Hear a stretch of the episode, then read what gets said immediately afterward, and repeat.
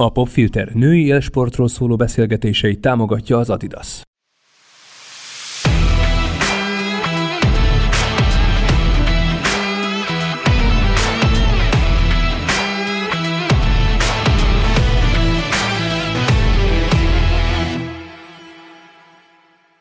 Szeretettel köszöntöm a Popfilter hallgatóit és a VMN olvasóit. Szilágyi Liliana úszóval beszélgetünk. Szia, Lilu, szólíthatlak igen, így? Igen, köszönöm. én úgy hallottam, hogy így szereted. És természetesen egy VMN-es szerző is van velünk rajtam kívül, ő pedig Kuruc Adri, aki egyébként már ugye van előtörténete Liluval, ugyanis ti interjúztatok is korábban, Igen. és ha jól emlékszem, szerkesztetted is a Lilu Igen. által beküldött cikket. Igen. Már régi cimborák vagyunk. Ebben a sorozatban nagyon sok olyan dologról beszélgettünk, ami a nőiséggel, a női sportolói léttel kapcsolatos, de valahogy szerintem egy kimondva, kimondatlanul mindenki tudta, hogy vannak olyan dolgok, amikbe igazán mélyen ebben a részben fogunk belemenni, mégpedig azért, mert a sport eredményeiden kívül, Ilu, te elsősorban arról vagy híres, hogy tulajdonképpen elsőként nyíltan beszéltél Magyarországon arról, hogy milyen táplálkozási zavarokkal, önkép és testkép zavarral küzdködnek azok az emberek, akikről mindenki azt, azt a képet dédelgeti magában, hogy a sikeres, erős, egészséges példakép. Na most semmit nem szeretnék lerombolni ebben a műsorban, de szerintem az egy nagyon-nagyon izgalmas kérdés, hogy hogy vajon miért van még mindig az a fejünkben, hogy egy sportoló az kizárólag tökéletes lehet. A sportolók maguk a kitartásukról, az erejükről, a, a megfelelésükről és a, és a győzelme, győzelemnek a kiteljesedéséről híresek, és ehhez egy kicsit úgy hozzátartozik az is, hogy ugye mennyire feszített életrendet, meg életfelfogást gyakorlunk nap, mint nap, és egy kicsit úgy érzem, hogy, hogy ugye nyilván az emberek szeretnek dobozba tenni dolgokat, és így egyszerűbb, hogy oké, okay, ha sportol valaki, akkor egy nagyon rendszerezett életben van, tehát nem fér bele valami uh-huh. olyan dolog, ami, ami egy rendszertelenséget szül. Adri, amikor először beszélgettél a Liluval, mi volt a benyomásod róla? Mert hogy ugye egyrészt nyilván volt a fejedben neked is egy kép, mint a híres sportolóról, másrészt viszont egy olyan témáról beszélgettetek, ráadásul elég komoly belemenős interjú volt, ami meg szokatlan volt. Mi volt így az összbenyomásod? Én először a blogját olvastam, tehát én először az írott szöveggel találkoztam, nem is, nem is magával Liluval, és nagyon felkavaró volt, egy nagyon jó, jó írás is volt, és nagyon, nagyon szépen is írta meg a Lilu.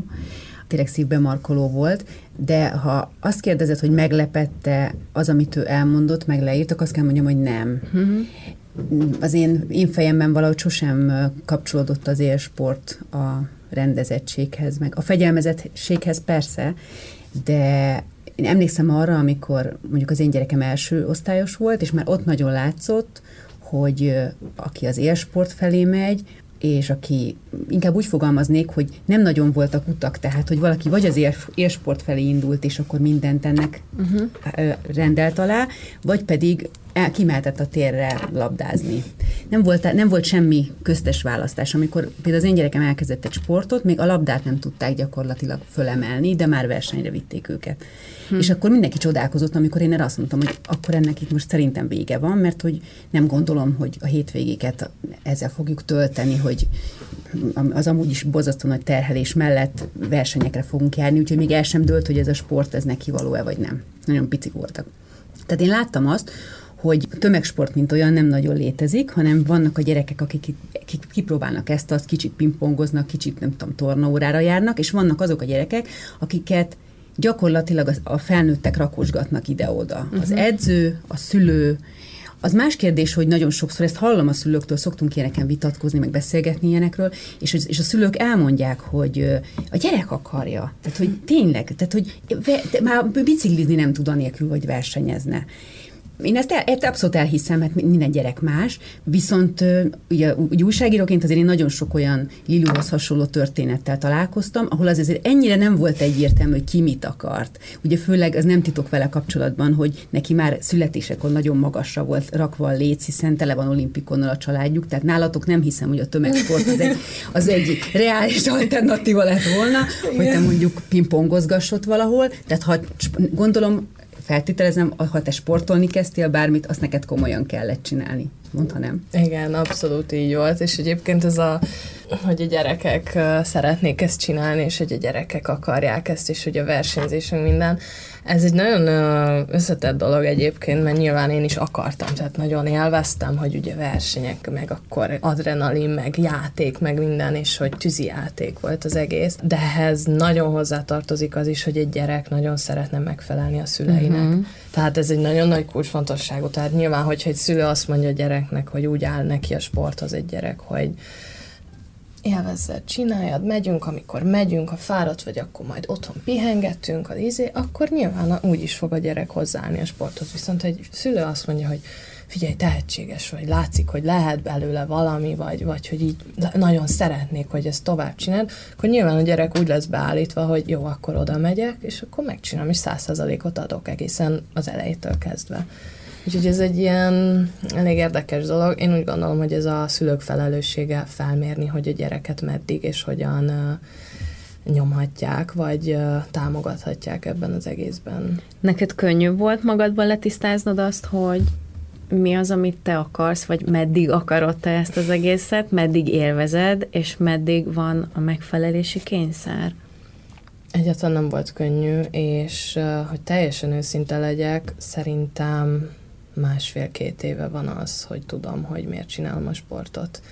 És nem azért csinálom, mert bele vagyok téve, és nem azért csinálom, mert elvárják, nem azért csinálom, mert megszoktam már, uh-huh. hanem tényleg azért csinálom, mert szeretem.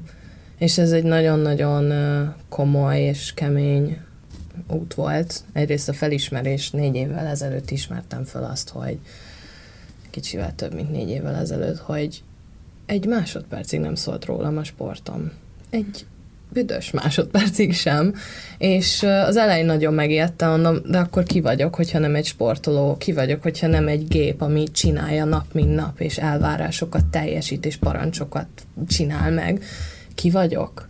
Hm. És akkor elindultam egy ilyen önismereti úton, ami ugye a mai napra már azt tudom mondani, hogy azért csinálom a sportot, mert szeretem és nem azért, mert elvárják, és nem az eredmények miatt, hanem mert maga az érzés, amit ad ez a sport, az jó nekem. Tehát más érzés mondjuk ezután a felismerés és a, belső munka után más érzés beugrani a medencébe? Teljesen más. Nyugodt vagyok, kiegyensúlyozott, mosolygok, örülök, ha lemehetek. Nyilván nem könnyűek az edzések, ugyanúgy melehalok. Mm de más a megközelítés, nem az van, hogy úristen, hogyha nem úgy sikerül valami, akkor mit kapok, vagy otthonról, vagy az edzőtől, vagy az önmagam által felépített, úgymond, megfelelési kényszertől. De nem véletlenül volt ugye a bulémiám is, ez egy ilyen kibúvó volt minden alól. Hát ezzel lázadtál? Igen, és talán az egyetlen hely volt az életemben nagyon sokáig, ahol én kontrolláltam valamit. Ami durva, mert ugye ez pont a kontrollvesztésről szól, de mégis azt a kontrollvesztést én mondtam, hogy mikor csinálom, én tudtam, hogy mikor csinálom és hogyan csinálom. Nagyon gyakori, hogy látod mondjuk az érsportolók között valamiféle táplálkozási zavar?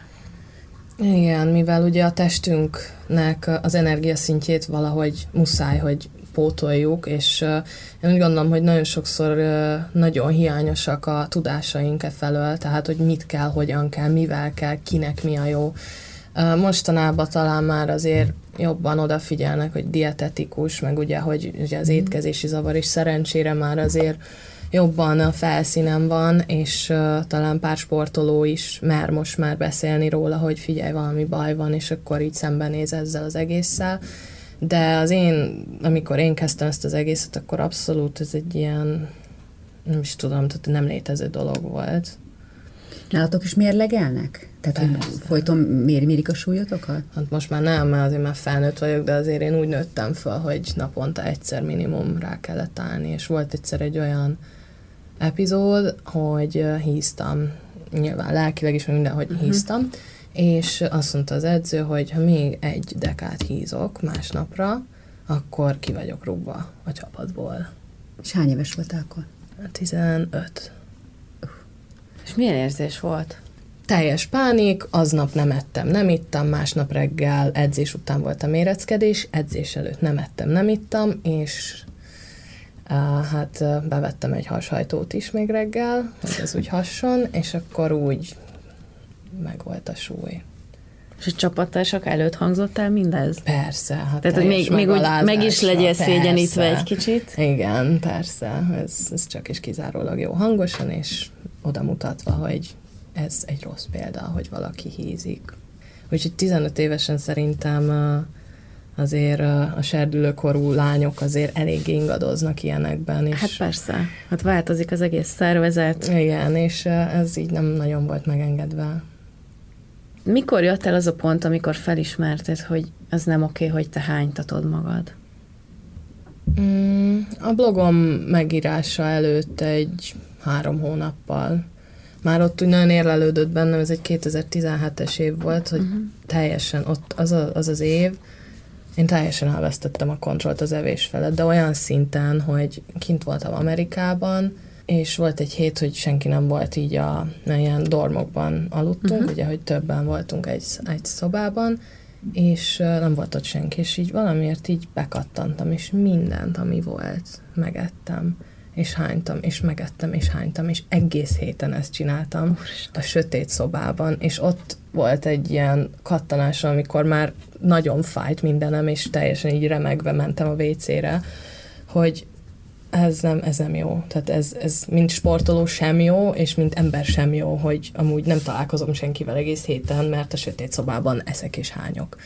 És akkor onnan így szépen lassan így uh, jött a felismerés, és akkor már kezdtem róla beszélni esetleg valakivel. Adri, egyrészt újságíróként kérdezlek, másrészt pedig úgy, mint egy kamasz lány édesanyja. Szerinted fontos, hogy olvassuk, szembesüljünk az ilyen történetekkel, hogy a, a, a kislányodnak megmutathass azt, hogy figyelj, ez nem oké, te úgy vagy szép, ahogy vagy, figyelj oda magadra, mert az egészséget fontosabb, mint a megfelelési kényszer, illetve az, hogy mit gondolnak mások. Nagyon-nagyon fontos, muszáj, tehát én mikor például szerintem a Lilu ezt írta, én már akkor megmutattam a gyerekemnek, aki akkor ismerik is egymást, mert ott is volt az interjú a gyerekem, tehát én már akkor elmeséltem neki, pedig meg akkor kicsi volt, tehát mondjuk 9 éves volt 2017-ben, illetve 10, szerintem egyszerűen nem lehet eleget beszélni. És, és egyébként nem csak, a, nem csak azoknak, a, azoknak a szülőknek, akik, meg gyerekeknek, akik, akik az élsportban vannak, hanem egyszerűen mindenkinek, mert szerintem ott van egy nagyon nagy csapda, hisz már az iskolában is tapasztalom, hogy úgy neveljük a gyerekeinket, főleg mivel most már jellemzően egy-két gyerek van egy családban, tehát őrá tesszük fel az összes reményünket, szülői reményünket, hogy majd, majd ő túlnő minket, és ez hajlamos egy olyan csapdába terelni az egész családot, hogy azt gondoljuk, hogy minden gyerek valami nagy dologra hivatott. Uh-huh. Tehát nem veszünk arról tudomást, hogy az emberek 99,9%-a tök átlagos, és vannak olyan csúcs mint mondjuk a Lilu, hanem azt, azt mondjuk, hogy mindenkinek meg kell találni azt a területet, ami ő a leges-leges legjobb tud lenni. De ez egy rohadt nagy csapda a gyerekeken, mert onnantól ő egy lúzernek fogja érezni magát egész életében, ha ő mondjuk például szeret rajzolni, de nem Michelangelo vagy szeret úszni, de mondjuk nem lesz olimpikon, sőt ki sem jut. Például nekünk van egy kolléganőm, nem hatalmazott, vagy elmondjam, hogy ki, de aki szintén élsportoló volt fiatalabb korában, és ő mesélt tényleg hajmeresztő dolgokat pont a mérlegelésről, hogy ugye küzdősport volt, tehát ott meg aztán állandóan, meg nem ismertett versenyre, ha az az egydekan. Mondta, hogy gyakorlatilag most állandóan eszik, mert próbálja kompenzálni azt, hogy állandóan éhezett gyerekkorában úgyhogy közben egy kőkemény sportot űzött, és ugye nála is ez, ez megvolt, és hogy akkor most olimpia, vagy nem olimpia, szóval ezeket ő is, ő is végigjárta, és, és nagyon durva, és én ezeket mindig elvonatkoztatom a sporttól, és mindig úgy általában próbálom nézni, hogy nagyon kell vigyázni azzal, hogy a gyereknek milyen illúziókat teszünk a fejébe, hogy amikor nekünk ő a tényleg szívem gyökere ága, mert az egyszem gyerekem, de akkor sem szabad azt a képzetet kelteni benne, hogy ha te valamiben nem leszel csúcs szuper és világelső, és nem tudom, vagy nem keresel nem tudom mennyi pénzt, vagy nem a legjobb iskolába vesznek föl, akkor te egyszerűen egy vesztes vagy, és nem érsz semmit, mert csak azért, aki, aki valamiben kifut valamit, Röviden összefoglalva uh-huh. az a válaszom, hogy igen, és nagyon sokat kell erről a maximalizmusról beszélni, mert én most azt látom magam körül, hogy ez egyre több gyereket jellemez. És az evészavarban nem csak az élsport tud bele hajszolni, hanem bármiféle teljesítménykényszer, hogy hogy kell tanulni, hogy milyen jegyeket kell szerezni. Mert ez az iskolákban is még így van, hogy még mindig azt, azt nézzük, hogy a legjobb suliba kell bekerülni, ötösöket kell hozni, nem tudom, hogy kell megírni a teszteket, holott már mindenki tudja, kimondták, leírták ezerszer, hogy nem ez egy sikeres boldog élet, nem tudom, záloga, hogy hova kerülsz be és milyen teszteket írsz, hanem nagyon sokszor pont a, a úgymond középszerűek fognak egy harmonikusabb életet élni. És amit viszont még én akartam az előbb az egyik mondatothoz hozzáfűzni, mert nem pontosan tudom, melyik volt az, csak ez eszembe jutott, hogy egyszer olvastam egy olyan kutatást, miszerint élsportolókat kérdeztek arról, hogyha lenne egy olyan szer, amit beszednek, uh-huh. és, mhm. akkor, és akkor mondjuk meg fognak halni 35 éves korukban, viszont addig megnyerik az olimpiákat, akkor beszednék-e? És én úgy emlékszem, hogy talán 80 százalék azt mondta, hogy igen. Akkor ez szerint ismerted, nagyon bologattok, úgyhogy látom, hogy ez, ez nem nektek is ismerős adat volt. Te ezt feltetted magadnak ezt a kérdést? Igen, persze láttam is ezt a tesztet, meg ezt a kérdést, és nagyon örülök annak, hogy mondjuk négy évvel ezelőtt, ezt szó nélkül azt mondom, azonnal, bármi az, adjátok oda. Tényleg? Komolyan? Azonnal, kérdezhető gondolkodás nélkül, és mára már eljutottam odáig, hogy egyáltalán nem az a fő célom, hogy, hogy én most akkor úristen, olimpia, világcsúcs és izé, és kimaxoljam, mert uh, csináltam, és mellette, nem mellette, mögötte meg egy konkrét csontváz voltam, tehát uh-huh. nem mhm. voltak rendes emberi kapcsolataim, nem volt kontaktom az élettel, önmagammal, nem voltak érzéseim, nem voltak élményeim, tapasztalataim. Egy üres doboz voltam, ami csak arra volt hivatott, hogy oda menjek, megcsináljam, nyerjek, feltegyem a kezem, csináljuk úgy, mint aki örül, és tudja mi az, hogy örülni. Igen, ez egy amúgy érdekes folyamat volt, mert uh, nagyon sokszor, így az elmúlt négy évben eszembe jutott, hogy amúgy nem feltétlenül az úszás ad nekem a legnagyobb örömet az életben, hanem mondjuk például, hogy beszélgethetek a barátaimmal, hogy elmehetek ide, vagy hogy úristen, megnézhetek valamit, vagy valami élmény, vagy vagy akár egy zene, amit megindít uh-huh. bennem, és hogy ezt így valahogy így megpróbáltam a sporttal egybekötni, és uh, hát voltak ilyen hullámvölgyek elég rendesen, és talán mondom, hogy mostanában jutottam el egy, egy éve, fél éve, hogy amúgy ezt a sportban is ki tudom élni, de nem elsődleges nekem az, hogy úristen, egy csak az eredmény, hanem az érzés maga, és a tapasztalat, és az élményszerzés az, ami miatt de lehet nem, életre, nem életre halára csinálni egy ilyen sportot?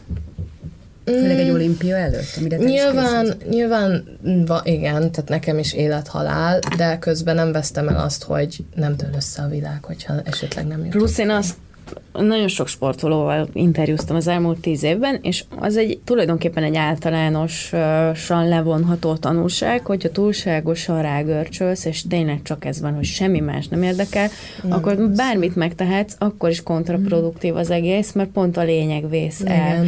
És akárki, aki, ha ilyen nagyon emlékezetes meccsekre, versenyekre, döntőkre gondolunk, akkor szerintem mindig volt egy ilyen flow élmény, amikor, amikor nem csak azt látod, hogy persze elvégezte az edzést, beszedte az kiegészítőt, szuper jó a, nem tudom, a ruha rajta, és minden összejön, hanem van valami, valami plusz, amit viszont szerintem csak az emberi tényező. Tehát nem tudom, ha megnézed a Berki Krisztián 2012-es olimpiai ö, bajnok gyakorlatát, akkor egészen biztos, hogy azt fogod érezni, hogy ez, ez valami olyan dolog, amit látsz, hogy, hogy ezt én, ugye, libabőr, vissza, tehát hogy én emlékszem, hogy ott ültem a tévé előtt, és bőgtem, hogy úristen, mit láttam. Tehát uh, szerintem ezek azok a, a kis nüanszok, ami viszont abból ered, amit a Lilu mond, hogy, hogyha belül ki, ki vagy égve, ki vagy üresedve, akkor ezek nem jönnek, nincs, nincs meg a flow élmény, hanem azt érzed, hogy, hogy itt erőből kell valamit csinálni, és azt szerintem soha nem működik. Abszolút nem. Tehát ez megdöbbentő, hogy ezt milyen sokan elmondták. És nagyon érdekes, hogyha például visszavonult sportolók ilyen visszaemlékezős nagy interjúit olvasgatjátok, akkor tel is tele vannak ezekkel a dolgokkal, hogy akkor még nem értettem, hogy mi a fontos, és ez utólag mindig mm. rásütik, hogy persze magyarázkodsz, mert nem mm. volt olyan az eredményed, de hát a legnagyobbaktól is ugyanezt olvasod. Igen. Tehát szerintem Igen neked mi változott praktikusan az életedben? A, ugye mondod, hogy volt egy ilyen nagy váltás, hogy hogyan tekintesz a sportra, de ez milyen praktikus dolgokkal járt együtt? Tehát változott valami az életmódodon? Kevesebbet, többet edzel, máshogy edzel? Vagy inkább mi nem? Igen, inkább mi nem, az lenne a, itt, hát körbejártam a világot, elköltöztem otthonról, embereket megismertem, magamat ugye a bulémiát felismertem, és az ezzel járó lelki kis adalékanyagokat. A, nem tudom, igazából tényleg mi nem változott. Uh-huh. Hát én nem biztos, hogy tudnék magammal beszélgetni. Az Pár akkori éve. önmagaddal? Szerintem nem tudnék. Én azt mondanám így az akkori önmagamnak, hogy leülnék vele szembe, megsimogatnám a vállát, és azt mondom, hogy figyelj, kicsit engedj már be bármit, érzés, bármit, ne legyen már ennyire, nem, nem kell, mert, mert teljesen totál roncs vagy. Uh-huh. Vedd már észre. És uh, ez egyfajta egyébként jó érzéssel tölt el, mert uh, maga biztosságot ad, hogy amúgy mennyit változtam, és hogy jó irányba, és hogy még mennyi van előttem, az is. Viszont azért nagyon szomorú tudok lenni, hogy valószínűleg nem csak én vagyok így, hanem hogy vannak, akik tényleg így nem látják azt, hogy mi veszi őket körül, hanem csak egy dologra koncentrálnak, mert vagy bele vannak téve ebbe, vagy önmagukat húzták ebbe bele, és így elvesztődik az egésznek a, a varázsa. Uh-huh. Hát meg sokszor azt látom, hogy a kontroll. Tehát nem csak önmagad fölött, hanem az egész életed fölött. Tehát például mindig azt kérdezték, amikor uh, én ugye nagyon sokat írtam női sportolói ügyekről, és mindig azt kérdezték, hogy de az hogy lehetséges, hogy mondjuk nem tudom, az amerikai tornász válogatott ban nem volt éveken keresztül senki, aki vállalta volna, hogy, hogy őket bántalmazzák, meg zaklatják szexuálisan. Nyilván azért, mert minden ilyen ügyben, amikor, amikor azt érzed, hogy neked valamit kell csinálnod, egy csomó minden más tilos csinálni, nincsen meg mm. az a kis, nem tudom, utolsó nüansz hiányzik, hogy te azt merd mondani egy adott helyzetben, hogy na jó, most elég. Most elég, és nekem itt vannak a határaim. De nyilván nem, nem akarom összemosni a, a bántalmazást és a evészavarokat, de hogy valószínűleg a, a gyökere mind a kettőnek, amikor egy ilyen helyzetben, vagy egy olyan helyzetben, amit téged nyomaszt, ami bánt, nem tudsz nemet mondani, gondolom, hogy ugyanabban gyökerezik, hogy azt érzed, hogy neked itt valamit kell, valamit kötelező, és valamit meg tilos. Igen, meg az is, hogy úgymond biztonság, még ha nem is jó valami, de biztonság, mert a legtöbb sportoló nem gondolkozik, tehát nem gondolkozik az életéről, nem gondolkozik az érzéseiről, hanem csak úgy csinálja. És még ha rossz is, nem változtatnak, mert biztonságot ad maga az, hogy... Ezt az utat ismeri? Igen, tehát, hogy nincs új behatás, nem kell gondolkoznia, nem kell megértenie, hogy mi van, hanem csak, hogy jó, hagyjuk, jó ez. Nagyon sok sportolót látok, sajnos uh, idősebbeket is, meg, meg hát fiatalabbakat szerencsében nem annyira, de, de még mindig a korosztályom is, hogy így nem mernek változtatni, nem mernek kilépni, nem mernek egy kicsit megmozdulni, még hogyha nem is jó, még hogyha szenvednek benne, uh-huh. mert hogy a sporthoz egyrészt, hogy hozzátartozik a fájdalom, meg a szenvedés, csak nem mindegy, hogy hogyan. Tehát uh-huh. amikor már az emberi értékeidből adsz lejjebb, meg saját magadból, akkor igazából már elvesztődött a sportnak a lényege. Hmm. Tehát az már nem sport, az egy szolgamunka. Remélem, hogy majd erről még lesznek így nagyobb megszólalások, meg nyitottabb megnyilvánulások, mert, mert szüksége van a sportnak, nem csak a sportnak, amúgy az embereknek is, mert ugyanúgy látom, hogy például vannak felnőttek, akik belesüppettek a saját életükbe, és így nem akarnak, meg nem nem, hát igen, nem akarnak változtatni, mert úgy gondolják, hogy legalább, nem tudom, megvan az anyagi biztonság. Uh-huh. És akkor valahol máshol nyilván kompenzálnak már. Tehát nem egészséges, úgymond, nem szembenézni a saját magunk gondolataival. Hát most egyébként a, visszautalok arra, amit az Adri mondott az elején, és szerintem nálatok sportolóknál, élsportolóknál ez kifejezetten látványos. Tulajdonképpen mi magunk, már mint a kívülállók, a társadalom csináljuk, tehát onnantól, hogy valakiben meglátjuk a tehetséget, akkor az edzés az első, akkor a tanmenet megváltozik, magántanuló lesz, kivesszük a suliból, csak erre koncentrál kisfiam, kislányom, ez az első, tudod, izé, tehát gyakorlatilag nem adunk más lehetőséget. Hogyha még esetleg azt mondaná, nem tudom, tizenévesen, hogy ő akkor mégiscsak inkább most, nem tudom, állatorvos akar lenni, vagy elmenni festeni, nem adjuk meg talán ezt a lehetőséget, vagy, vagy csak nagyon bátornak kell lenni hozzá. Itt fűzném bele azt, hogyha nézitek a Facebookon a hírfolyamot, akkor nem tudom, felfigyeltetek-e arra, hogy a gyerekkel rendelkező ismerősök majdnem mindig a gyerekről érmeket, kupákat és e, e, bizonyítványt, tehát a névvégi Igen. bizonyítvány befény, be, izé, fényképezését osztják meg. Tehát jó, még lehet, hogy néha itt-ott mosolyog a gyerek, de azt már sokkal kevésbé. Általában, általában a, nyomon tudod követni minden sportoló gyereknek a pályafutását a szülők Facebookjáról. Mert a gyerekek már szinte nem is Facebookoznak, más közösségi oldalakon vannak, de a Facebook az kifejezetten ennek a gyűjtő terepe. És ez azért nagyon pontosan rámutat uh-huh. arra, hogy mi az egésszel a probléma. Mert ha, én, ha a gyerekemnek én ezt üzenem, mert azért nyilván a gyerekek is ebbe belefutnak, ha én azt üzenem, hogy a te értéked az, hogy hozod a kupát, az oklevelet, meg a nem tudom mi, akkor onnantól az a gyerek tudja, hogy az ő szeretése, hogy ott hogy mennyire szereti a környezete, vagy mennyire elégedett mondjuk fogalmazunk úgy a környezete vele, az annak függvénye, hogy ő miket hoz. Mert hogyha mondjuk nyolcadik lesz, az nem biztos, hogy megosztja apuka, és nem vesz, tehát hogy nyilván egy olyan, olyan társadalomban, ahol a, mondjuk a szülőket este nyolc, és este nyolckor látják, és lefekszenek, és még reggel esetleg összefutnak a reggelinél, és apukából meg, a, hogy apukáról mit gondol, ennyi képe van a gyereknek, hogy a Facebookra kirakja a kupákat, akkor össze fogja kötni a fejében azzal, hogy az, hogy engem mennyire szeretnek, vagy legalábbis mennyire értékelnek a szüleim, vagy mennyire büszkék rám, az ezzel függ össze, hogy én milyen teljesítmény nyújtok. És már itt is vagyunk a táplálkozási zavaroknál, hiszen a táplálkozási zavar pontosan erről szól, nem feltétlen a, a gyomorról, vagy a, nem tudom, az, az étvágyról szól, hanem ez egyértelműen a, a összefüggésben áll, ez azért tudományosan is alátámasztott, hogy, hogy a maximalizmussal, a teljesítménykényszerrel, a magunkkal való elégedetlenséggel, a szorongással. És még elhatároztam, hogy ezt mindenképp megkérdezem tőletek, hogy most ez teljesen sporttól független, csak mint nőként, vagy lehet, hogy ez a férfiakat is érinti egyébként, hogy mikor, tényleg mikor tudunk valaha, vagy egyáltalán bármikor úgy enni, hogy utána ne legyen vagy lelkiismeret furdalásunk, vagy valami gondolatunk ne legyen ezzel kapcsolatban, hogy most ezt szabad volt-e megenni, ugye, mert ha egy szelecsüteményt megeszünk, azt mondjuk, hogy bűnöztünk, mint ha tényleg ez bűn lenne. Tehát, hogy mind folyamatosan kontrolláljuk a saját minden egyes falatunkat. Én nem emlékszem mióta, szerintem 30 éve, pedig egyébként én nem gondolom, hogy én táplálkozási zavaros vagyok, de még a szimpla nem, nem bulimiával vagy anorexiával érintettek is már így működnek. Tehát a táplálkozásunk elképesztően összekapcsolódott a magunkról alkotott képpel, a teljesítményünkkel, ahogy te mondtad, hogy kontrollálni tudjuk-e magunkat, hogy nem hízunk el, nem fogyjuk, hogy nézzünk ki. Igen. Úgyhogy ez egy, ez egy hihetet, ez tényleg egy, egy darásfészek, és talán kevés ilyen, ilyen fontos kérdés van szerintem manapság. Nagyon érdekes kétélű dolog, mert nagyon sokat hallottam régen pasiktól, hogy na végre egy nő, aki szeret enni. Aha. Igen, igen meg de jó közben meg hogy néz ki, mint egy... Igen. Így van. De hogy oh, közben igen. nehéz lett. És, és annyi ilyen gonosz megjegyzést tudnak az emberek tenni, amikor hm. Szerintem ezt mindenki megkapja valamilyen formában. Igen. Mindig azt mondják, hogy nagy darab.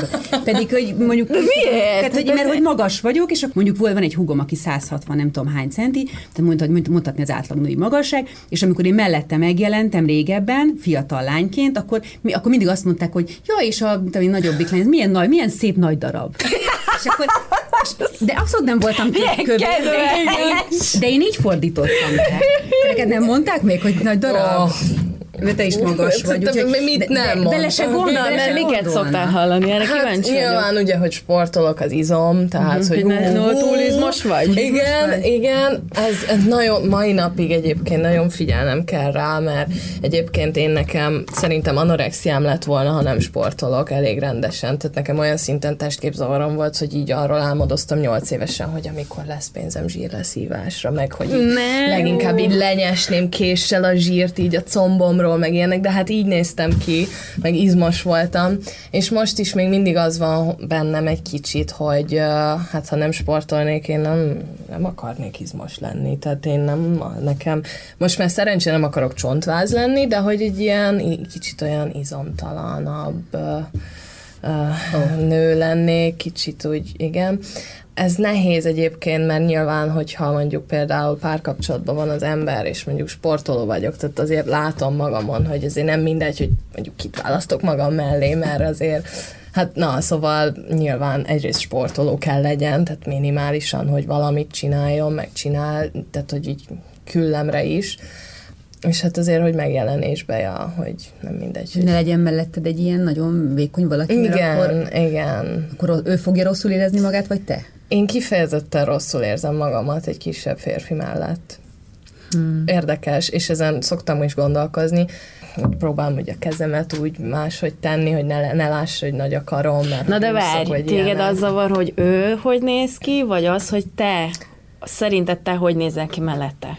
Ez kettős. Aha. Kettős, mert nyilván mondjuk egy izé kajakos mellett én is így vagyok, hogy hello, uh, vagy nem tudom. Súlyemelő. Igen, például.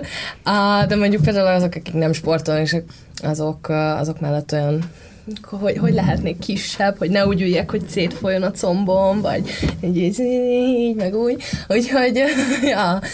Milyen érdekes ez, hogy közben meg a nő 90%-a meg olyan izomzatot szeretne, mint, mint a tiéd. Igen, ez mindig megkapom, hogy jaj, akarod, mondom, figyelj, olimpia után tessék odaadom. Nekem nem kell, nekem jó lenne, hogyha ezek itt nem lennének olyan nagyok, de nyilván elfogadtam azt, hogy sportoló vagyok, meg azért látom magamon, hogy szerencsére nem vesztettem el a nőiességemet is, tehát most már vagyok annyira tudatában magammal, hogy tudom, hogy nő is vagyok, és nem csak sportoló, és most olimpiára készülök, és, és azért tehát látom a visszajelzéseket, hogy ez, ez egy jó kombináció, de mondom, nekem még azért itt vannak, amiken dolgoznom kell nap, mint nap, úgyhogy... Szerintetek ebben változtunk az elmúlt években? Mert mint, hogy így társadalminak, hogy hogy még egy picit szélesebb az a, az a spektrum, ami nőiesnek ítélünk valakit? Tehát, hogy nem tudom, azt mondjuk, hogy a Serena Williams testalkata tud ugyanolyan nőies lenni a szemünkben, mint egy, most már azt sem mondhatom egyébként, hogy egy, mint egy orosz tornászlány, mert ugye a tornászoknak is nagyon alaposan átalakult a,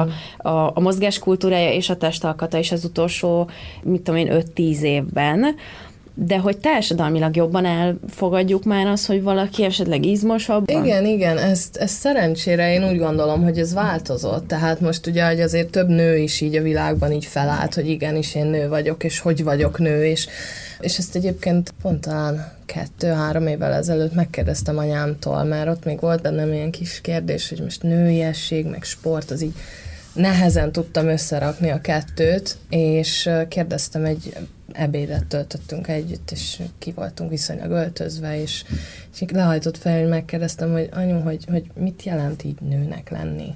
Hogy hogy kell nőnek lenni? Hogy, hogy viselkedik egy nő? És így kihúzta magát, és azt mondta, egy nő nem attól nő, hogy hogyan néz ki, vagy hogyan teszegeti magát. Egy nő nő, mert nő. Tehát mindenki máshogy éli mm-hmm. meg a nőiességét, és az szerintem a legnőiesebb dolog, ha valaki elfogadja azt, amilyen, úgy, ahogy, amilyen, és ezzel tud élni, és kisugározni. És ez nagyon sokat segített nekem, mert, mert addig így úgy voltam vele, hogy ó, ha, ha nő vagyok, akkor, akkor most nekem így kell ülnöm, meg így kell néznem, meg így kell viselkednem, mm-hmm. és akkor így tökre más, hogy így szétválasztottam, hogyha sportolok, akkor, akkor nem vagyok nő, akkor nem kell nőnek viselkedjek, ha viszont úgymond kijövök a medencébe, akkor lehetek nő, és akkor úgy kell viselkedjek, és ezt kell felvegyem, és akkor így meg úgy. És most már úgy vagyok vele, hogy igen, vizesen, guztustalanul, éppen hat órás edzésből kijövet is nő vagyok. És miért lennél nő. guztustalan? Hát, hát nem most, nem, hát csak rajta. igen, tehát, hogy érted, most így most egy nő, hogyha valaki igazán nagyon oda akarja tenni, mert nyilván kifestve, meg izé tökéletesen összetéve kell uh-huh. legyen című dolog, de ugyanúgy mondom, meg tudom élni már a nőiességemet, hogy igen, fáradtan, és nem éppen a leg izé, formámban, egy melegítőben csapzott hajjal is ugyanúgy tudok nő lenni, mint amikor ki vagyok öltözve. Adri, te a, a lányoddal beszélgettél már hasonlóról, hogy mi az, hogy nőies, mi az, hogy nőnek lenni, milyen érzed, hogy vannak már ilyen tizenévesen is felé elvárások, hogy te nő vagy, akkor vagy lány vagy, és nő leszel hamarosan, neked így vagy úgy kell viselkedned? Azért nem kell igazából, mert hogy nagyon sok mindent én tanulok tőle, ez az igazság. Tehát, hogy valahogy a szó klasszikus értelmében ő sokkal nőiesebb, mint én engem soha, soha nem nevelt úgy az anyukám, hogy na figyelj, akkor ezek a nőiesség, nem tudom, kellékterépét. Az anyukám mindig hordott, hordott magas sarkú cipőt, alacsonyabb is nálam, meg akkoriban az nagy divat volt. Nekem szinte soha nem volt, és soha nem mondta azt, hogy na veszek neked egyet, hogy neked is legyen egy szép cipő, hanem mindig teljesen természetes volt, hogy na bakancsot szeretem, akkor járjak bakancsba. Vagy, vagy soha nem voltak ilyen szempontok. Tehát engem egyáltalán nem neveltek úgymond arra, hogy, hogy, hogy hogyan lesz nőies az ember. Vagy az anyukám az egyetlen nő, aki életében szerintem nem fogyókúr túrázott, én abszolút nem emlékszem rá, hogy valaha is megtagadott hmm. volna magától bármit. Egyszerűen nála például szerintem egyrészt nagyon jó, jó személyisége van, nagyon nyugodt és harmóniában van önmagával, másrészt apukám szereti 50 éve, most van az 50. házasság évforduló. Oh. És, és annyira, annyira nem volt az anyu felé soha elvárás, hogy neki most jó nőnek kell lenni, mert szerették. Tehát, hogy így nem, nem volt ebből egy semmilyen hisztéria csinálva, mm. ők nem mentek el, nem tudom, fel, feltámasztani a házasságukat egy wellness hétvégével, vagy ők, ők egyszerűen, egyszerűen szépen egymást szeretve éltek, nem is egyébként nem is nagyon sok ilyet láttam úgy egyébként a környezetemben, Úgyhogy nekem mázlim volt, mert hogy én ezt láttam otthon, hogy nem kell megfeszülni azért, hogy szeressenek, mert ha szeret valaki, akkor szeret, és akkor nem azt mondom, hogy az anyukám loncsos lett volna bármikor, vagy nem mosdott volna, vagy nem sminkelt volna időnként. Csinálta, de nem tolt semmit túl, nem, nem kellett ezzel. Ez úgy rendben volt az életében. Tehát, hogy máshol kellett bizonyítania, nem a házasságában. És ezért, ezért igazából ez így, ez így bennem se lett egy ilyen, egy ilyen para, hogy valahogy úgy éreztem, hogy, hogy, hogy nem ezen múlik. Szóval, hogy én is futottam bele olyan párkapcsolatba, ahol azt mondták, hogy össze kéne a testvéremmel rakni, tehát hogy így össze kéne ezt pont, tehát múltkor is szuper jutott eszembe, hogy nekem meg olyan volt, hogy mondta egy srác, hogy úgy a tesómmal kellene, hogy az ő teste, meg az én fejem. És, és Ez mennyire megalázó. Az életem első Egyszerre két ember, egyszerre két ember találzol a porba. Ez úristen. Igen. Igen, mert ugye nem tudom, hogy a Lilo olvasta, de hogy pont most pörgött a napokban egy olyan posztom, amiben leírtam, hogy az én első ilyen igazi párkapcsolatomban hangzott el egyébként szex után az a mondat, hogy én amúgy a kismelű lányokat szeretem, de most már mindegy. Tehát ha lehet még rontani, hozzátett, hogy de most már mindegy. És hogy egy-egy ilyen mondattal mennyire tönkre lehet tenni szóval valakinek az önbecsülését. Tudjátok, mi a legborzasztóbb, hogy a pszichopaták köztünk járnak. Tehát, hogy azt hiszed, hogy a pszichopata az olyan, hogy így, így azért ki lehet szúrni, hogy kicsit úgy néz ki, mint a béc, vagy nem, tehát hogy ugye azért ki lehet. De nem lehet. Nem. Tehát ott van a 18 éves úri fiú, én akkor pont 18 voltam, és egy ilyen nagyon, na, ez egy olyan fiú volt, akit minden anyuka kíván a gyerekének. Ke, olyan kedves, helyes, tudott viselkedni, jó tanuló volt, tehát pont az, akit úgy elképzel, hogy ez de jó lesz majd. Hát ő volt a legnagyobb pszichopata. Szerintem az edzők Igen. között is tudnánk hát azért így a sportvilágban néhányat. Azokat válogatják, tehát ott szerintem az első belépő pszichopata vagy rendben. Menj a gyerekekhez, menjél edzőnek, jó? Jó, nem, vannak kivételek nyilván, de azért, hát azért szóval edzőnek sem mindenki. Én, én nem hiszem, tehát hogy így biztos vagyok benne, hogy ti soha nem mondanátok ilyet, ilyet senki. Tehát, hogy, így, hogy hogy történik ez meg, hogy valaki nem érzi, hogy mit, hogy ilyet nem lehet. nagyon sokan nem, nem érzik. Tulajdonképpen mindenkivel itt a minisorozatban beszélgettünk, hogy az, hogy tárgyasítják az embert, az nagyon-nagyon gyakran előfordul a sportolókkal, mert a sportoló az köztulajdon. A te tested köztulajdon, az közérdek, hogy a legjobbat hozd ki magadból. és csináld. Ugye? És... és ha egy dekát hízol, akkor Ó, nő, kicsit, ó, most jobban nézel ki, jobban összeszedett vagy, nem, nem, de ilyen a, permanensen kapok Igen, posztokat. vadidegen emberek. Mm, kösz, jó. Szóval visszakanyodva a kérdésedre, amit én mondanék a lányomnak, mert ugye tényleg egyébként meg ő, ő valahogy úgy, úgy, úgy a nőiesség, tehát ő például mondjuk, ha klasszikus kellékeket nézzük, akkor a imádja, vagy imádná, ha kapna tűsarkú cipőt, tehát oda van értük, és, és ő magas lány, de ő mondta, hogy őt nem érdekli, abba fog járni. És, és 12 évesen már a Londonba kimentünk, ott már rúzsozta magát, azt mondta, hogy nem látják a tanárok. És piros, piros rúzsa mászkál, és mondták nekem ott a kinti barátaim is, akik egyébként nagyon nyitottak, de mondták, hogy nem korai. Na, figyelj, én itt most szünidő van, én nem korlátozom, hogy rúzsozni akar, rúzsoz. De jó. Semmi. Én, én nem szólok ebbe bele, de ezeket a kellékeket ő sokkal, de sokkal jobban szereti, mint én. Viszont az az igazság, hogy én soha nem az ilyen dolgoktól féltem, hanem pontosan, amit az előbb elmondtam, és ezért meséltem ezt a példát, meg mint a te példád is, én pont az ilyen úgymond jó fiúktól féltem, mm-hmm. vagy, mhm. vagy jó emberektől, vagy, vagy jó akaróktól, akik ilyen trauma fullánkokat, vagy tüskéket, vagy nem tudom, miket benyomnak az ember körme alá, és aztán egész életében így piszkálgathatja ki, hogy Igen. most és mi van, ha tényleg akkor most ilyen rossz napokon tudjátok, hogy, hogy most akkor mi van, ha akkor igaza volt, vagy akkor, akkor most tényleg megeltem azt a sikit, vagy tényleg nagy darab vagyok, Igen. hogy a, mit tudom én, a hugom mondta. Tehát, hogy így, hogy így ez, ez, ezek, ez, ezektől féltem, ezektől az emberektől, mert nem, nem tudod megvédeni, és hiába mondod neki, hogy ne törődjön vele, mindenki behelyezik ezeket a tüskéket. Mm. És ez a, ez a félelmetes. És az meg egyébként ugyanide vezethető vissza, amit mondhatok, a maximalizmus, hogy, hogy akkor vagy a jó, és akkor érzed magad értékesnek, a szállítod a díjakat, az eredményeket, és rekordok, és a többi, hogy pont emiatt azt az örömöt is elveszük saját magunktól, amit egyébként a tömegsport adhat.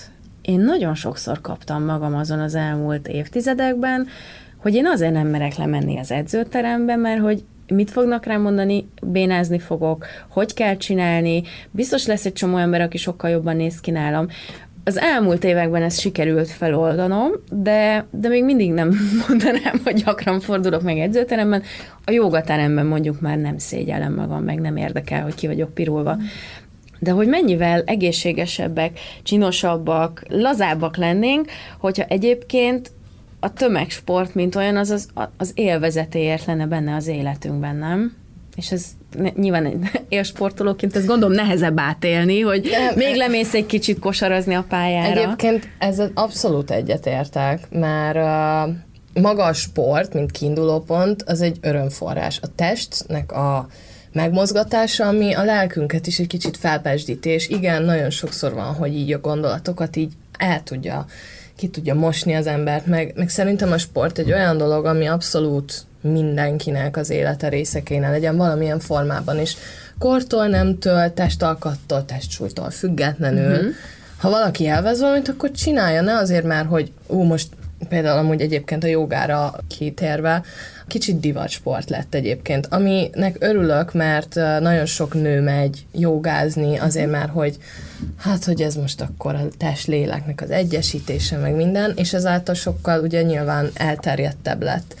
És ez tök jó lenne amúgy más sportokban is, hogy hát mondjuk az uszodában nehéz, mert ugye ott fürdőruha, meg minden, és a testet nagyon látni lehet, és Szerintem nincs olyan úszólány, élsportban is, vagy se, aki meg lenne elégedve a testalkatával. Ne, komolyan? De biztos vagyok benne, mindegyikünk valami, izé. hát van olyan, hogy így világbajnokságon csúcsformába járatva jön a egyik barátnőm, patentra minden zsír százaléka le van. Tehát gyönyörű, gyönyörű, mindenki így nyáladzik utána, azt mondja, jaj nem, hát egy kicsit így íztam meg, hogy azért most látszik az íz, én mondom, te nem vagy normális. Van egy másik, van egy pár évvel fiatalabb lány, más testalkata van, nem kifejezetten az úszó testalkat, kicsit vastagabb a törzse, meg van popója, meg, meg és most ott tart, hogy étkezési zavar szélén mert az edző is, meg maga az elvárás önmaga felé, meg hogy a sport, hogy hogy kell kinézni magának az úszó lánynak, az úszó testnek, az nem az ő testalkata. Szerencsére azért így nyitott meg, megosztja velem így a gondolatait, de mondom, basszus, ez nem jó, úgy vagy jó, ahogy vagy. Jön az eredmény, ne attól tett függővé, hogy most hány kiló vagy, és hogy nézel ki. Hmm. És ez rossz. Ja, tehát a tömegsportra visszatérve meg uh, én úgy gondolom, hogy ezt így jó lenne egy kicsit így terjeszteni, hogy tök mindegy, hogy hogy nézel ki tényleg, csak csináljad, ha örömet okoz, akkor az jó. És ne a mások uh, reakcióját nézed, hogy például ja, lemész a konditerembe, és mondjuk nem úgy nézel ki, mint mondjuk aki egész nap nyomja a súlyokat, és uh, elkarnitinnál fürdik, meg nem tudom. A sport maga az öröm, forrás kéne legyen. De az a baj, hogy leginkább az emberekben mégis a versennyel kapcsolódik össze, teljesen amatőr szinten is. Igen. Tehát, hogy például tényleg nagyon sokan mondják azt, hogy mondjuk mondjuk nem mennek le egy edzésre, mert hogy nem lesznek olyan jók, mint a többiek, mert ugye nincsenek formában, és mondjuk a többi végig fogja tudni az egy órás, nem tudom milyen um, TRX-et nyomni, és ő meg mondjuk a felénél ki fog fulladni, és akkor le kell lenni, de hát az milyen kínos vagy hogy, vagy hogy, hogy nem megy le az edzőterembe, vagy mondjátok, mert hogy a többiek jobban néznek ki. Tehát már a teljesen amatőr szinten mondjuk tényleg a, vegyük mondjuk a 40-es munka után konditerembe leszaladó nőtől elkezdve, bár, mindenhol ez a verseny jelenik meg, tehát még a jogában is Na, erre van volt nekem, kézzétek, erre volt egy nagy pofánverés a Bikram joga, mert ja. hogy én ugye én szertornáztam gyerekkoromban, nem, nem komoly szinten, de azért jó néhány éven keresztül, volt, tehát volt egy alaphajlékonyságom, és én úgy mentem le, hogy na, majd én most akkor izé, csak azt nem mondta senki, hogy itt ilyen egyensúly gyakorlatok is vannak, hát úgy estem pofára szó szerint. Volt olyan, hogy ültem 10 perceket így a gyakorlatok közben, mert annyira szédültem, és annyira rosszul voltam, és akkor így le, lejátszod magadban, hogy mit is kellene csinálni, mit kellene akkor máshogy enned, odafigyelni arra, hogy mennyi folyadékot viszel be, stb. stb. Tehát szép lassan ránevel hetek, hónapok alatt, hogy oda kell figyelni, meg kell becsülni a szervezetedet, és tényleg úgy mész oda, hogy előtte x perce leszel, és a többi, és a többi,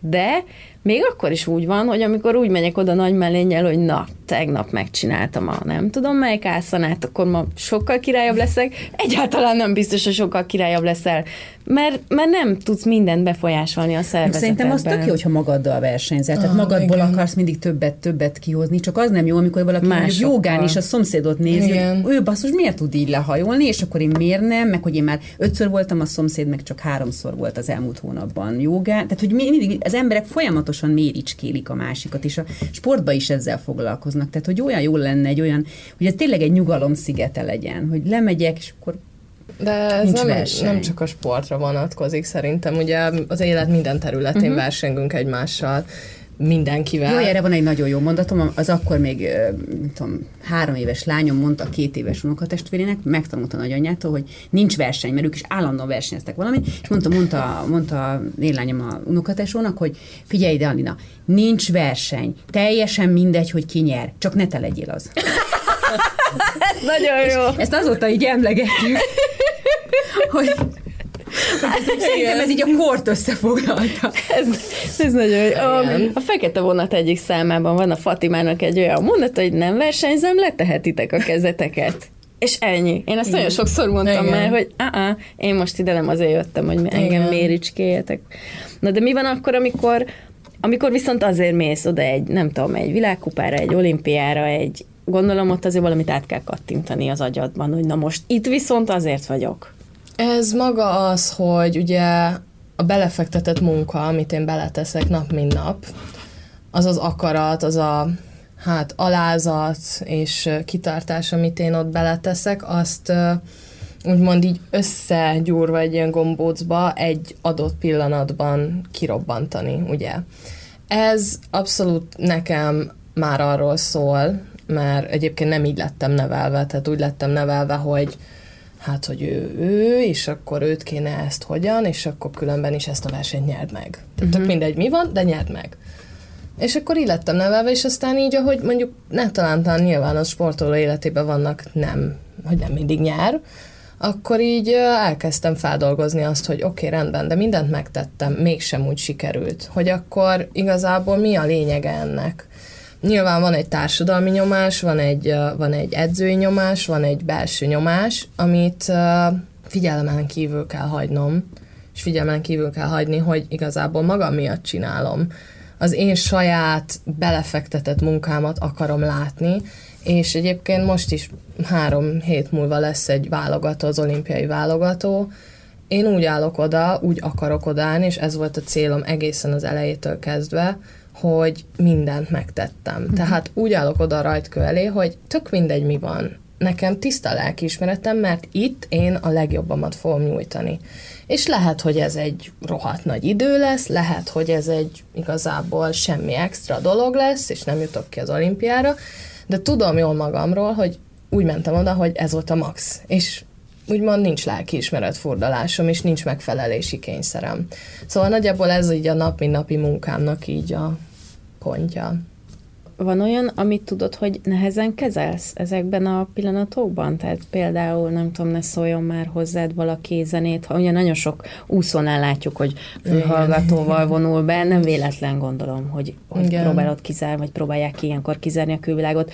Neked van olyan, amire érzékeny vagy így a futam előtt? A, régen nagyon babonás voltam, és nagyon így minden egyes másodpercemet beosztottam, és ha nem úgy sikerült valami, akkor teljes kibillenés szerencsére, ahogyan így fejlődtem így az életem más területein is, ezt így beletettem az úszásomba is, és a versenyzésembe, hogy mindig az adott pillanatba hajlok bele, hogyha mondjuk netán úgy érzem, hogy én nekem most zenét kell hallgatnom, az is, hogy milyen zenét akarok hallgatni, hogy így így átadom magamat a pillanatnak, nem uh-huh. pedig ráerőszakolom, hogy jó, most akkor ilyen zenét fog hallgatni, és ezt fogom csinálni, és akkor az biztos, hogy úgy lesz, mert nem úgy lesz, mert az élet olyan, hogy az adott pillanatokba kell belefeledkezni, és beleengedni magunkat, mert hogyha átveszük az irányítást bizonyos dolgok felett, akkor megint csak elmúlik uh-huh. a mhm. varázs. És egyébként a legjobb eredményeimet is úgy csináltam, hogy egész nap csak így a saját belső kis érzéseimre hallgatva mentem, hogy jó, most ezt kell legyen, jó, most ezzel akarok beszélni, jó, most nagyon nevetni fogok, jó, most teljesen elzárkózom. Uh-huh. Ez egyébként egy flow állapot, uh-huh. hogy így az ember nyilván ott van, de mégsem, és akkor egy ilyen á, jó állapot egyébként. Tehát ez hiányozna mondjuk, ha... Igen, de szerencsére már meg tudom élni, nem csak a sportban mondjuk egy beszélgetésben is, vagy egy, fú, múltkor, múltkor ültem Nidzában, le, vártunk buszt, és mindenki tök ideg volt, én pedig így elvonultam, és leültem egy ilyen nagyon nyomorék székre, és így kávét vettem magamnak, és épp elkezdett sütni a nap, és így annyira belefeledkeztem a pillanatba, hogy mondom, ó, ez nagyon jó, ó, most innen ezt így, ezt így nagyon meg akarom élni, és így ugyanazt az érzést éreztem, mint mondjuk egy versenyszám előtt, amikor úgy beleengedem magamat a mm. dolgokba. Szóval amúgy a legtöbb sportoló azt vette észre, hogy nagyon ugye a sportra élezik ki a boldogságait, a boldog pillanatait, és ugye máshol nem tudja megélni, például egy kapcsolatban se, vagy egy vagy egy beszélgetésben, hanem minden úgy a sportra koncentrálódik, és ezért is nem tudnak változtatni, meg ezért is nem tudnak mondjuk kilépni mondjuk egy sportból, még akkor is, hogyha már nincs akkor a siker, mm-hmm. mert ragaszkodnak, hogy boldogság az a sportban rejlik. És nem, hanem mindenhol ott van. Hogyha ezt megtanulja az ember, szerintem akkor át tudja vinni az élet bármelyik területére, és uh, tudja alkalmazni. Nekem most ez a sport, de gondolom, hogy ezt tényleg bárhol meg tudom élni már. Ez most lehet, hogy nagyon vicces kérdés, és tudom, hogy testalkattól és nagyon sok mindentől függ, hogy kinek melyik úszás nem lesz a, az ő az ő száma. Te tudod, hogy neked miért pont az, ami? Tehát mondjuk nem tudom, miért pont a pillangónál érje el valaki azokat az eredményeket? Nem is olyan régen megkaptam, hogy a 200 pillangó az konkrétan az életemet fejezi ki. Hogy így az egész, ami vagyok, az így, az a 200 pillangó, és így elgondolkoztam, mondom, 200 pillangó egy nagyon nehéz szám, mert egyrészt a pillangószás az, az egy nagyon speciális mozgás, a 200 méter meg nagyon hosszú tud lenni, mm-hmm. hogyha valaki nem gondolkozik még közben. A 200 pillangó az nem elég, hogy odamész és a testet fel van készülve, hanem mentálisan is tudnod kell önmagadról, meg az adott helyzetből és verseny uh, szituációból, hogy hogyan reagálsz. És uh, maga a pillangóúszás szerintem a szabadságot jelképezi. Mm a szabadságot és a törekvést arra, hogy jobb legyen valami, és előre menjen az, az ember élete, és az embernek a kis személyisége meg dolgai, úgyhogy ilyesmi, azt hiszem. Ez egy ilyen agyas számnak tűnik nekem mondjuk a 200, tehát amikor, amikor már nem csak az van, hogy izomból mész, és Igen. tehát hogy ott azért nagyon fontos a taktika is, meg Igen. hogy közben hogyan reagálsz arra, hogy ki hogy működik. Imádom. Imádom. hát iszonyú izgalmas nézni. Tehát, hogy az tényleg egy olyan, ilyen bármi lehet. Nem, nem tudod megmondani, még az első, nem tudom, száz után sem mindig, hogy, Igen. mi lesz. Milyen érzés azt megélni, amikor, amikor valaki teljesen váratlannal rukkol elő, mondjuk nem tudom, három pályával arrébb. Egyszer volt olyan, de ott én hibáztam. A, általában látom a mezőnyt, tehát bele tudom abszolút így.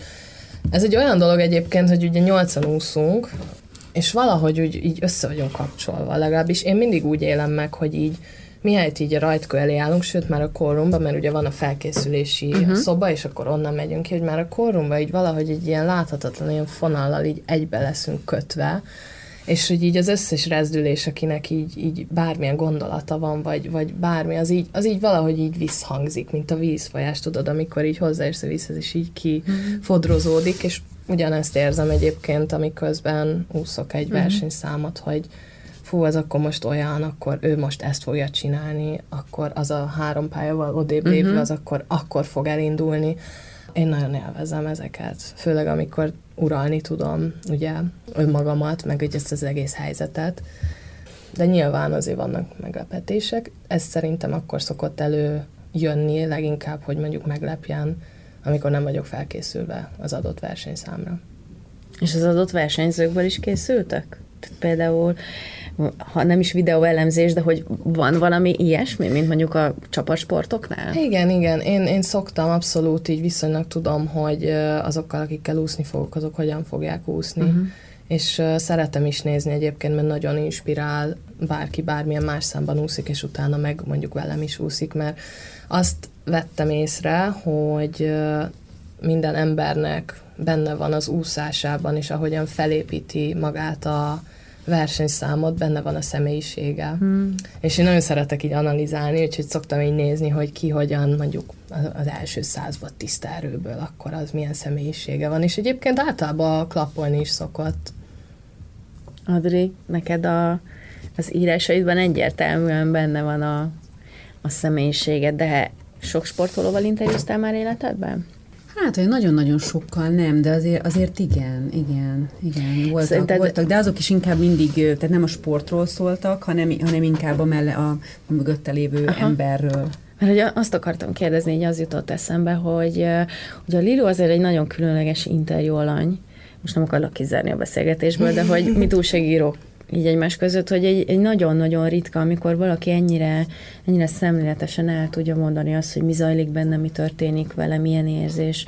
Szerinted mi újságíróként hogyan tudunk segíteni abban, hogy változzon akár a, az, hogy mennyire tekintjük köztulajdonnak, meg, meg köztestnek a sportolók testét, meg, meg a teljesítményét, meg hogy hogyan beszélünk a sportoló nőinkről. Szerinted mi mit tudunk tenni, hogy, hogy ez javuljon? Nehéz kérdés. Azt tudom, hogy például vele kapcsolatban mindig a, a, az első gondolataim között az volt, hogy, hogy, hogy vigyázni kell erre a lányra. Mm. Tehát, hogy például azt hiszem, talán mondtam is neked, hogy nagyon vigyázz, hogy kinek mit nyilatkozol, mert hogy visszaélhetnek vele. Tehát, hogy például, hogy én borzasztóan értékeltem az ő őszintességét, meg nyitottságát, de hogy ez nem biztos, hogy minden újságban megtehető. Mm-hmm. Én tudtam azt, hogy mi vigyázni fogunk rá, nem csak én, hanem az egész szerkesztőség, meg hogy ahogy megjelenik, de azért jól tudjuk, hogy sokszor egy sztoriért eladnak valakit, és ő még nagyon fel, 19 voltál szerintem, amikor hozzánk kerültél. Mm, 20-21-ben voltam, Aha, igen. igen. Igen, tehát hogy egyrészt ugye nagyon, nagyon fiatal is vagy, másrészt meg tényleg szerintem valaki őszinte, és, és ugye már neki a neve miatt is azért kaptak a, a sztorián, tehát hogy azért emlékszem, hogy akkor azért rendesen zaklattak is, meg hívogattak is, és nem, nem, talán nem nyilatkoztál sok helyre, de, de hogy úgy azért akkor, akkor így rád, rádugrottak elég rendesen, és hogy mondjuk ez egy, egy, egy tök nagy felelősség szerintem, hogy, hogy mi a, a, a média hogyan, hogyan kezeli azokat a fiatal sportolókat, akik hajlandók például beszélni arról, hogy milyen árnyoldalai is vannak a uh-huh. dolgokra, hiszen azért sok, sok más ügy is volt, hogy akkor, akkor azzal mit kezdenek. Mondjuk nem tudom, hogy ilyen fajta felelősségvállalás mennyire várható el, ez nyilván minden újságnál más, mások a szempontjai a szerkesztésnél nálunk. Csomószor van olyan, hogy azt mondjuk, hogy egy anyagot nem hozunk le, vagy nem írunk meg egyszerűen azért, mert nem akarunk ártani vele nagyon-nagyon egy, egybecseng, amit az Adri mond, az, amit én gondolok. Képzeld el, Lilu, hogy nem, nem tudom felidézni, hogy melyik versenyen, vagy, vagy mikor történt, de egy medenceszéli interjú, ami nekem, megmondom őszintén, nekem elég komoly aggájaim vannak a pályaszéli, medenceszéli interjúkkal. Tehát amikor egy ilyen egészen, nem is tudom, földön túli idegállapotban, meg mentális állapotban hullafáradtan jön egy sportoló, és akkor oda nyomják elé a mikrofont, és mondjál valami értelmeset, mm. szerintem ez egy, ez egy méltatlan szituáció. Egyébként a riporternek is, mert amúgy meg, mm. tehát ez, ez tényleg ez mindenkinek rossz, de emlékszem egy olyan interjúdra, amikor a medence szélén ilyen nagyon, nagyon extatikus állapotban arról beszéltél, hogy milyen jó érzés volt végre úszni, és végre érezted.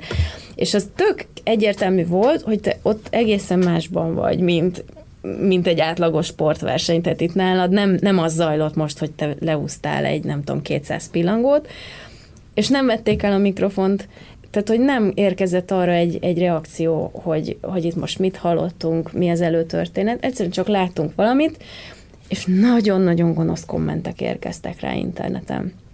És én, nekem, én akkor kifakadtam a saját, akkor még privát Facebook oldalamon, hogy szerintem ez nem oké, okay, hogy, hogy így kezeljük a sportolóinkat, hogy, hogy te kimászol a vízből, és azonnal álljál rendelkezésre. Ez nyilván egy, nem tudom, sajtóetikai vagy trend kérdés akár, mert ez mindenhol így van, most így csinálják. De hogy akkor ugyanezt éreztem, amit az Adri mondott, hogy nagyon kéne vigyázni erre a lányra, mert azért elég, elég előszeretettel kihasználnak minden olyat, amiből sztorit lehet csinálni. Uh, igen, és uh, voltak interjúim, nem tudom, hogy melyiket láttad, szerintem van három, négy, talán öt is, amilyen kicsi kifakadósabb, uh-huh. és én valóban egyébként ezt uh, úgy gondolom, hogy az úszásom az nem konkrétan az úszásról szól, soha nem szólt uh-huh. csak az úszásról, hanem mindig volt valami mögötte. Uh-huh. És uh, van, van egy interjú, amit egyébként a mai napig nem tudok visszanézni, mert uh, pont az olimpián, a 200 pillangó után egy 5 perces interjú, és uh, emlékszem az érzésre, hogy, hogy így, így se kép, se hang. Uh-huh. Tehát teljesen, teljesen máshol voltam, ahogy mondtad, uh-huh. hogy és emlékszem, hogy utána nagyon-nagyon belettem skatujázva, hogy én milyen vagyok, tehát így a média által, az emberek által, a kommentek által, és nagyon-nagyon bántott, nagyon-nagyon fájt, és nagyon-nagyon meg nem értetnek éreztem magamat, mert én ott, abban a pillanatban, én ott szerintem egy kicsit meghaltam. Tehát lelkileg én ott olyan mélyen voltam, mm. és olyan nagyon-nagyon belém rugott még az az egész, hogy azt hittem, hogy soha büdös életben nem állok föl. És utána be kell mondjam, hogy fél évig kúztam, másztam. Mm nagyon. És, és ezt sajnos nem csak velem csinálják meg, és nagyon, igen, a média ugye hát eladásra, nézettségre, hírnévre és uh, ilyen dolgokra uh, pályázik, és uh, sokszor elfelejtik, hogy egyébként emberek vagyunk, hogy nem csak sportolók, bárki, akivel interjút készítenek, bekérdeznek egy olyat, aznap mondjuk tényleg olyan volt az, annak az illetőnek a, a gondolatsora, hogy egy kicsit őszintébb, nem úgy fejezi ki magát, nem helyesen fejezi ki magát, kiragadnak egy mondatot, mm. egy, egy érzést, és akkor az szerint így be is lesz táblázva, be is lesz skatujázva az az ember. Nekem azt hiszem, hogy sok munkám volt abban, hogy ezt egy kicsit felülírjam, mm. és talán már azért így uh, látszik is, hogy mondjuk ne talán így, így van változás, és nyilván megtanultam azt is, hogy kinek mit lehet mondani. De ez nem csak az újságírókra vonatkozik, akkoriban így mindenkinek csak így löveltem így a mondatokat, és akkor így csodálkoztam, hogy esetleg vagy nem értik meg, vagy kihasználják. Uh-huh. Talán jó lenne, igen, hogyha az újságírók meg a média egy kicsit úgy emberibben fogná uh-huh. fel. Hát mi azt ígérhetjük, hogy mi továbbra is így csinálunk. Lejárt az időnk, úgyhogy nem maradt más hátra, mint megköszönni Szilágyi Liliánának, hogy itt volt velünk. Köszönöm Kuruc Adrinak is, hogy itt volt velünk. És hát Lilu, nem sikerült a minisorozat végére sem kitalálnunk, hogy mit szabad kívánni. Én azt kívánom, és uh-huh. ezzel búcsúztam mindenkitől, hogy azt kívánom az olimpiai felkészülési időszakra és az olimpiára, amit te kívánsz magadnak, úgy, ahogy az neked a legjobb, és amit szeretnél. Ez tökéletes. Ez a legjobb. Nagyon köszönöm. Nagyon köszönöm a lehetőséget. Köszönjük, Köszönöm hogy itt voltatok.